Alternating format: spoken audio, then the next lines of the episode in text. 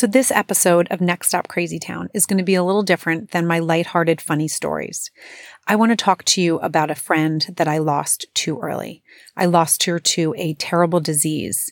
And the mourning and the grieving process I went through, I realized I went through it more than once because I had lost her in her mind, but her body was still here. But then when she died, I lost her again. And I wasn't expecting the feelings and the mourning that I had and what I went through to happen. So, in this episode, I'm going to talk a little bit about when I met my dear friend Susie, some of our fun experiences, and then what happened when I lost her. Mom, excuse me, mom. Mom, excuse me. Mom, excuse me, mom. Welcome to Next Stop Crazy Town. This is Juliet Hahn, and I am the host of this weekly pod. I'm going to be sharing with you guys a little glimpse of my crazy world. I'm a mom of three, and I have two crazy boxer dogs. I will have guests some weeks, and some weeks it will just be me, but I will always be talking about uncomfortable things that have happened to me before motherhood or during motherhood. I just want you to know that you are not alone in this crazy world. Things happen that people don't like to talk about. But guess what? I do. I cannot wait for you guys to join me every week just to get a little laugh.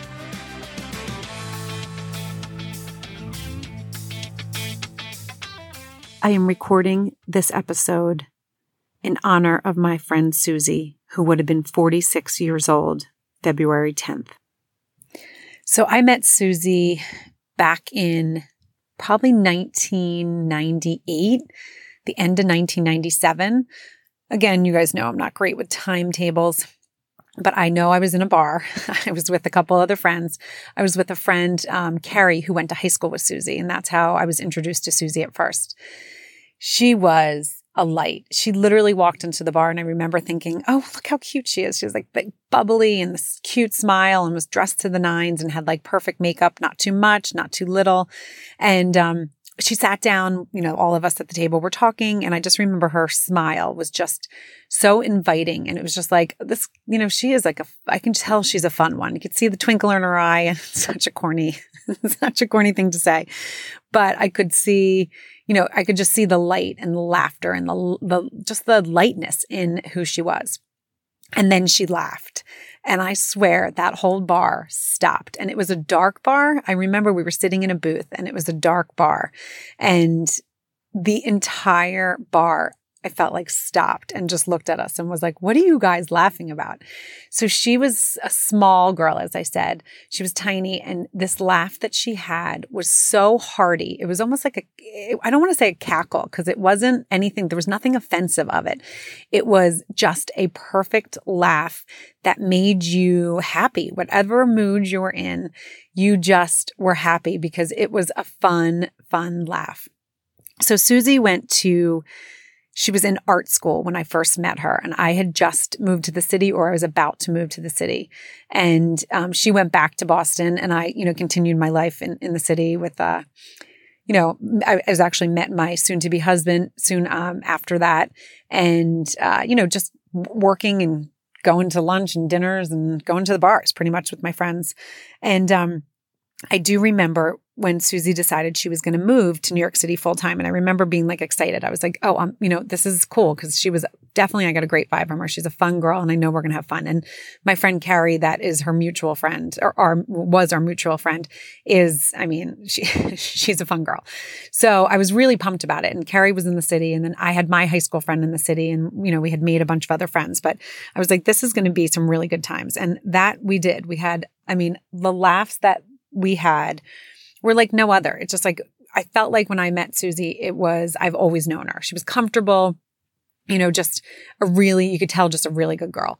And so she moved to the city. And again, we would just, you know, go out at night. She kind of just folded right in with our crowd. And, and, uh, she worked, she's an artist. So she worked in a special needs school, um, teaching art. And I remember the first year that she had the job, she got sick all the time. She was like, Oh my gosh, they said it's going to be better. And I, all you teachers out there, you probably know what I'm talking about. You kind of get sick for the first year. Every cold the kid has, you get every stomach bug. And she, I mean, would get nailed. And it was like, she's like, I don't know if I'm cut out for this. This is the killer. I mean, it was all constant, but she loved teaching those kids because she really, really was passionate about sharing art and having people love it as much as she did. So I'm going to take you, you know, tell you a couple stories that um, really come to mind when I think of Susie when we were in the city. So there was this one New Year's Eve. I was dating Dan at the time. I don't know if she was dating anyone or there's maybe a guy she was dating that was out with us. And we went out late night, had a super fun time, you know, late, late party. And we were on our way home. And I guess we stopped and got Dunkin' Donuts and got munchkins, but we got like the powdered munchkins. And uh, definitely in, you know, when we were at this party, it was probably early 2000s, you know, late 99, we were all wearing black. And we were walking back to her apartment. We were going back to her apartment, I guess, for some nightcaps. So we were all going up and we had these munchkins. And I remember walking up the stairs. She definitely had like a three story walk up. And as we're all walking up with our heels, having one too many cocktails, I don't know who started it, but we started having a munchkin fight with these powdered donuts, nailing them at each other. And I just remember sitting on the stairs laughing so hard that I couldn't even like walk up the next stair. And each of us was doing it as we were like chasing each other up the stairs or like falling to the ground because we were laughing so hard. And that's what the kind of friendship that we had. It was light. It was fun. You know, we, we definitely were there for the hard times, but most of the time we just had a good time and just were laughing. And it was just a, it was just a really good time. So the other time I'll never forget, and this was multiple times, but Susie's dad got her a scooter. Got her one of those like first motorized scooters. And I was living downtown and she was living in the in midtown. And she couldn't really keep it in her apartment. So like at times she'd be like, Can you just take it? And I was a better driver than her. And so we would literally go out, meet after work, go, you know, have dinner or go to the bar to get drinks you know, half of the time we probably had like french fries and, you know, and whatever we were drinking at the time. And I would get her on my back pretty much and drive her to her apartment. And then I would drive back down. And she was on the west side. And this time I was on the east side. Um, I take that back. It could have been when I was in the West Village, again, with the timing and so many different apartments in my early years of the city. I don't quite remember, but I do remember being on that scooter with her on my back and her laugh. Um, it was just good times, good, fun times. And as I said, we were there for each other's hard times. But when you were young, mid 20s in the city, there was not a lot that was going wrong. Life was really good. And we had, again, fun, fun times. So now comes 2001, and we were in the city for 9 11. And it hit us hard, obviously, like it hit everyone. I happened to be homesick I had started a new job and I was homesick and I was staying at my uh, at Dan's apartment, who was my boyfriend at the time. So I was on the Upper East Side, but I lived in the West Village um, on Christopher Street. And my brother was living with me at the time because I was staying at Dan's the most of the time, and he was going to school. And Susie was at work, and Dan was at work, and I'll never forget my sister. It was before the circuits all went down. My sister called me and she's like, Oh my God, where is your office? Where is your office?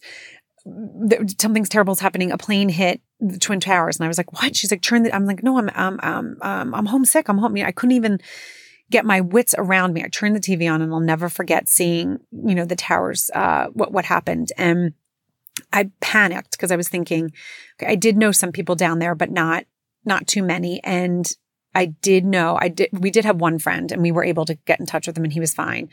But I knew my brother was on Christopher Street. I knew Susie was at, you know, at her work, which is it was in Midtown at the time, and my husband was in Midtown, and I, we didn't know what was happening, obviously. So, and then we heard it was a terrorist attack. So then you just panic because you're like, oh my gosh, where do I go? You know, I, we're all separated.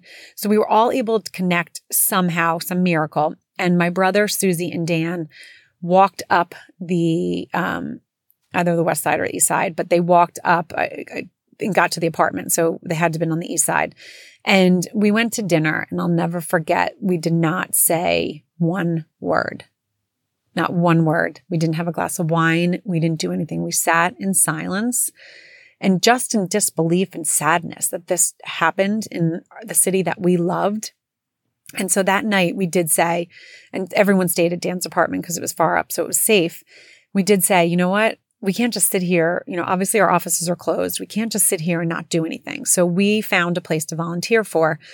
And the bunch of us, I mean, we volunteered probably for five, six days. Susie and I stayed longer because we were just able to do that. And there was the post that we were at. It was really close downtown and, and to the site. And they needed socks because all the firemen and all the policemen, the, the water was just flooding their socks. So every, like everything, you know, all the lines that were broken from 9-11 and every night that we went home we would go to different stores and just pick up these tube stocks and make sure that we had a ton that we can bring the next day. And i'll tell you that we really bonded that day. Like that was even though we were really good friends and we were becoming really good friends we were like this was a huge event a huge thing in history and a terrible you know terrible sad event. And that uh, after that, Susie actually got a dog after that because she was so sad and she needed something. And then she re- reunited with her college boyfriend, um, which was kind of crazy. And so those are some of the like little memories of Susie in the beginning. And I have so many more, but I, you know, this is a, supposed to be a short podcast. Um, I don't want to go into everyone, but you kind of get the gist. We had a really, really good time. And then Susie moved to, she got married. She moved to Connecticut we moved to Brooklyn because we needed a bigger place. It was kind of like, you know, people stayed in Manhattan or you kind of moved to the suburbs. And we moved to Brooklyn. She moved to Connecticut. And we still kept in touch. So we, you know, would talk to each other as much as we could see each other. We would see each other. And then we moved years later to Connecticut. It was a couple towns over. And I remember Susie just being like so excited. And I was excited. She was like, I can't believe you didn't move to the town that we live in. But I was like, I know, I know. We're moving a little closer to the city because Dan still was commuting in the city. And every week, um, we would still see each other. So she had uh, kids, I had my kids, and we would do like she would come over on a Friday or a Thursday, or I would go vice versa, and we would have pizza, and Susie and I would drink wine and just dance with the kids and sing. I mean, just we're like silly because that's how we were. We were so silly and loved to make each other laugh and then the kids laugh. So, you know, it was like a party whenever we were there. And then her laugh. I mean, my kids still, we talk about Susie's laugh. It was just the best, best laugh. I wish, you know, these are like the times that I get emotional because I just wish I could hear that laugh one more time. And I hate that I never recorded it. I, I really, I hate that I never recorded it. Um, so time went on. Obviously, my kids got older, her kids got older, and our weekly, you know, meetings came a little bit to an end because we had sports and stuff like that. But we still talked all the time, and she and I would get lunch then, so we would see each other and have lunch. And there was a couple of times where I was like, you know, Susie's acting strange, but there was a lot of stuff going on in her life that, you know, I was like, maybe I'd be acting strange too. I didn't know. But t- as time went on, there was um, some incidents that people close to her family thought maybe she was using substance. So she was encouraged to go into a rehab. And it turned out when she got there that it was not any kind of drug. She w- quickly they brought her to a brain institute in Texas. And when they scanned her brain, they found that it was smaller and um, there was no action happening in it. And she was diagnosed with frontal lobe dementia. Now, this is someone that's 41 years old. 41 years old. Just let that sit with you a sec. 41. A mom, a wife, a friend, a sister, a cousin, an aunt. And she has a disease called frontal lobe dementia at 41. So being a friend, I was like, okay, what is this? What does this entail? What can we do? What can we do? She was moved into a home. Her, the father of the kids had had, you know, the kids, they were safe and they were loved and, you know, they, they were continuing to go see her. And I took one of my days um, during the week and I went and I would have lunch with her and she still was silly. Susie was still silly. Um, she remembered who I was because with frontal lobe dementia, you basically lose your inhibitions, you lose your empathy and your sympathy, um, and you kind of start acting like a child.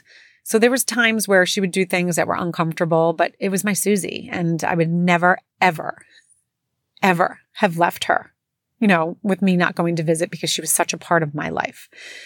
So we, you know, as as the time she had to then be moved into a different kind of home because things that she was doing were a little bit scary. So like she would just take off and run. So the aide that had her just couldn't do it anymore. She just, you know, it was just it turned to be a little too difficult.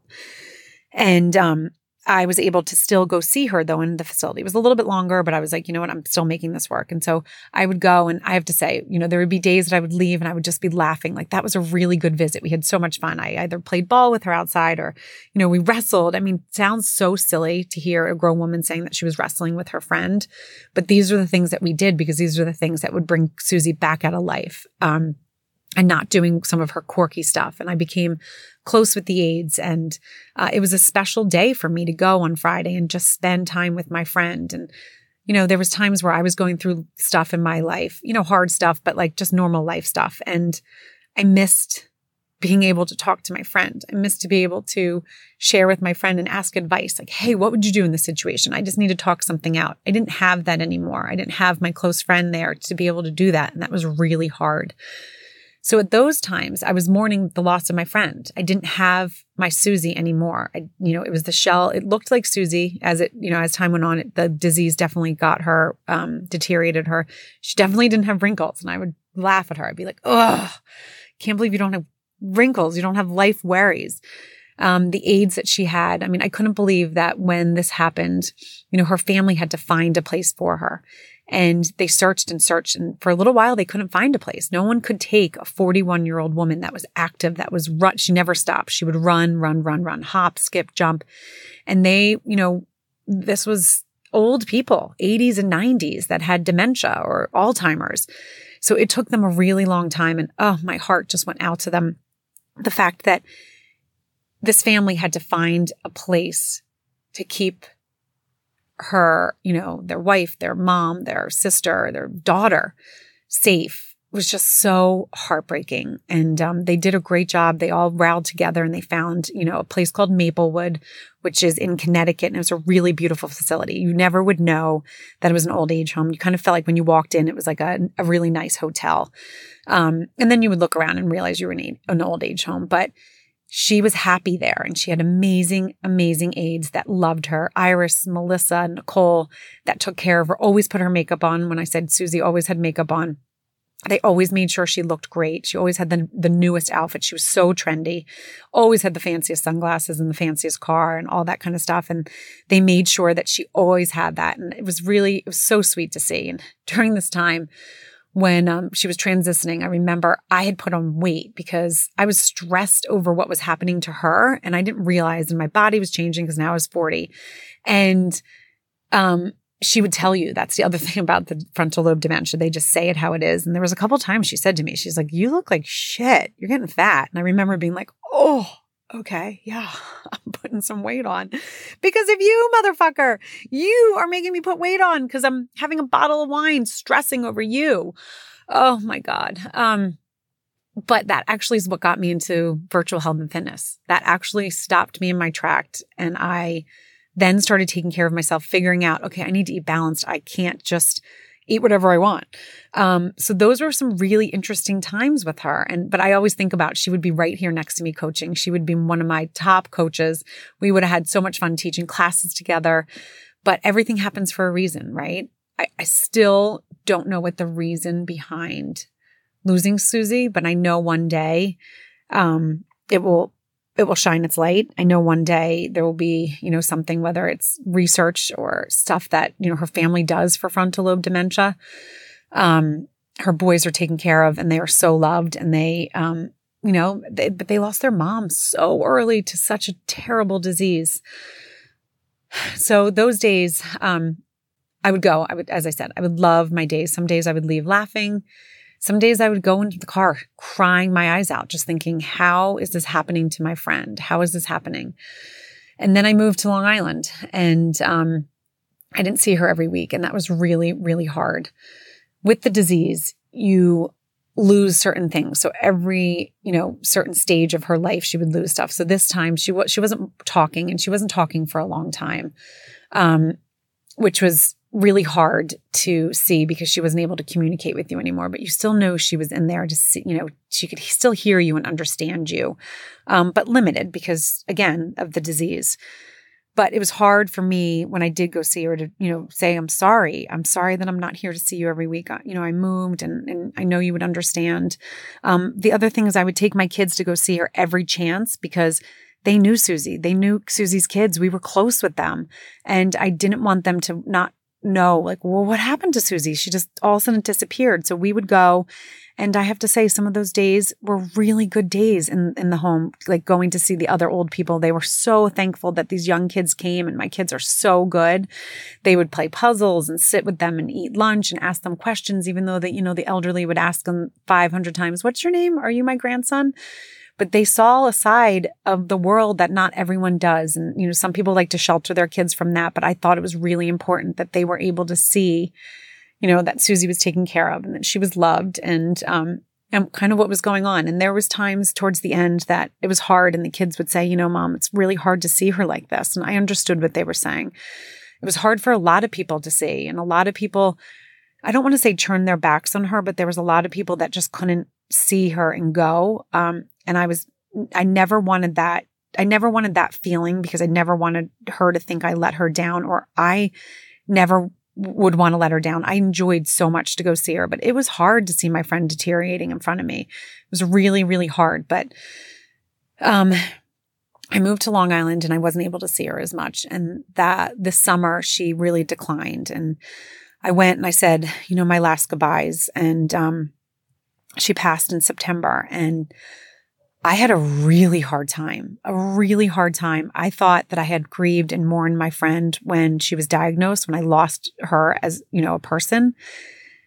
But it, I, I didn't. I, I went through it all over again and I just, I, I broke down. It was really, some really dark times. And then her family had a a wonderful life celebration. And I was asked to say something. And I remember I was trying to find pictures too, because I wanted pictures for a slideshow. And I realized that a lot of my pictures were in storage and that, oh, I was devastated, but I found some. And then I was going to think of some stories that I wanted to tell. And I first was like, oh, there's some stories that I don't, the boys don't need to hear right now. They're young. They don't need to hear about, you know, Susie and I had a really good time at the bars. Um, but I wanted them to, you know, they knew that she was fun because they remember her as fun. And so I, I, you know, kept trying to think of some stories and I was saying to my husband, I can't think of anything past her in the home. And it, I mean, I just would break down and I just, you know, I just tried so hard to think of these stories. And I did come up with a few.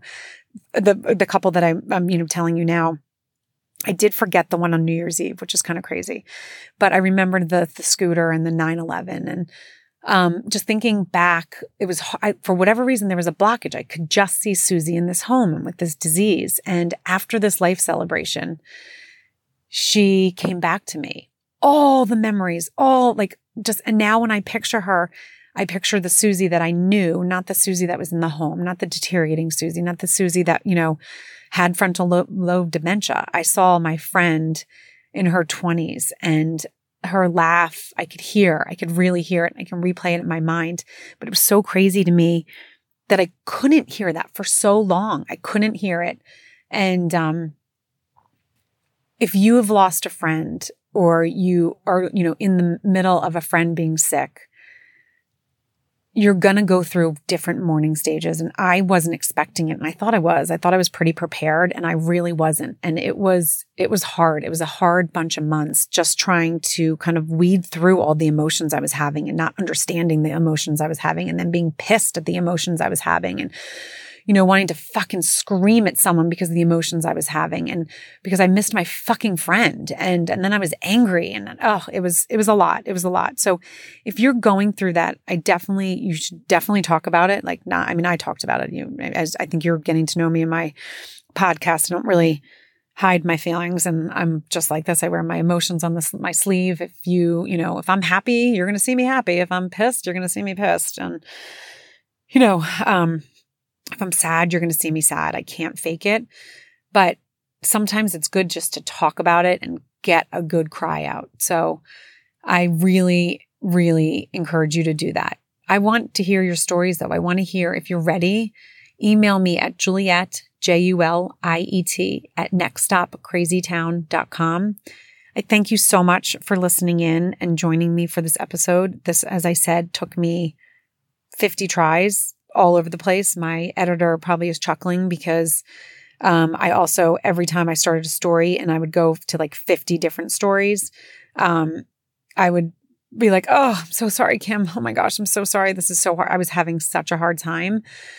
but I think I think this one I nailed it. I think this one I nailed it. And I think there was some other ones that I recorded that had some nuggets that we can kind of, you know, weed through, but I just thank you for joining me and please share my podcast. Please, you know, go and write a review, send me um, an email to let me know what you think, share it with your friends, especially, you know, if this one kind of touched a nerve, you know, uh, than my other ones, you know, and you know, friends are going through this just, you know, share, rate and review my podcast. It gets it out. And I, all I want to do is just relate with women and, you know, put them in a better place, whether it's through laughing, um, or maybe sometimes we just need a fucking good cry. So I'm going to leave you with this as my quote of the day. It's a little bit more than a quote. This was in Susie's little um, booklet that was made for her, her family made for her after her passing. Don't think of her as gone away. Her journey has just begun. Life holds so many facts. The earth is only one. Just think of her as resting from the sorrows and the tears in the place of a warm and comfort where there are no days and years. Think how she must be wishing that we could know today how nothing but our sadness can really pass away, and think of her as living in the hearts of those she touched for nothing love is ever lost as she was loved so much. And this just wrapped it up. Oh, that's beautiful. that was an emotional one. Thank you guys for listening to my stories of my friend. I loved recording this now that it's over and listening back to hearing it is just so special. Don't forget to email me with your stories. And I'm sorry for those have gone through the loss of a friend, the loss of a loved one. It is never easy. All right, I'll see you guys later. Hope you liked this episode of Next Stop Crazy Town. If you liked what you heard, please subscribe to my channel, share with your friends, and join in every week. For more information, check out nextstopcrazytown.com.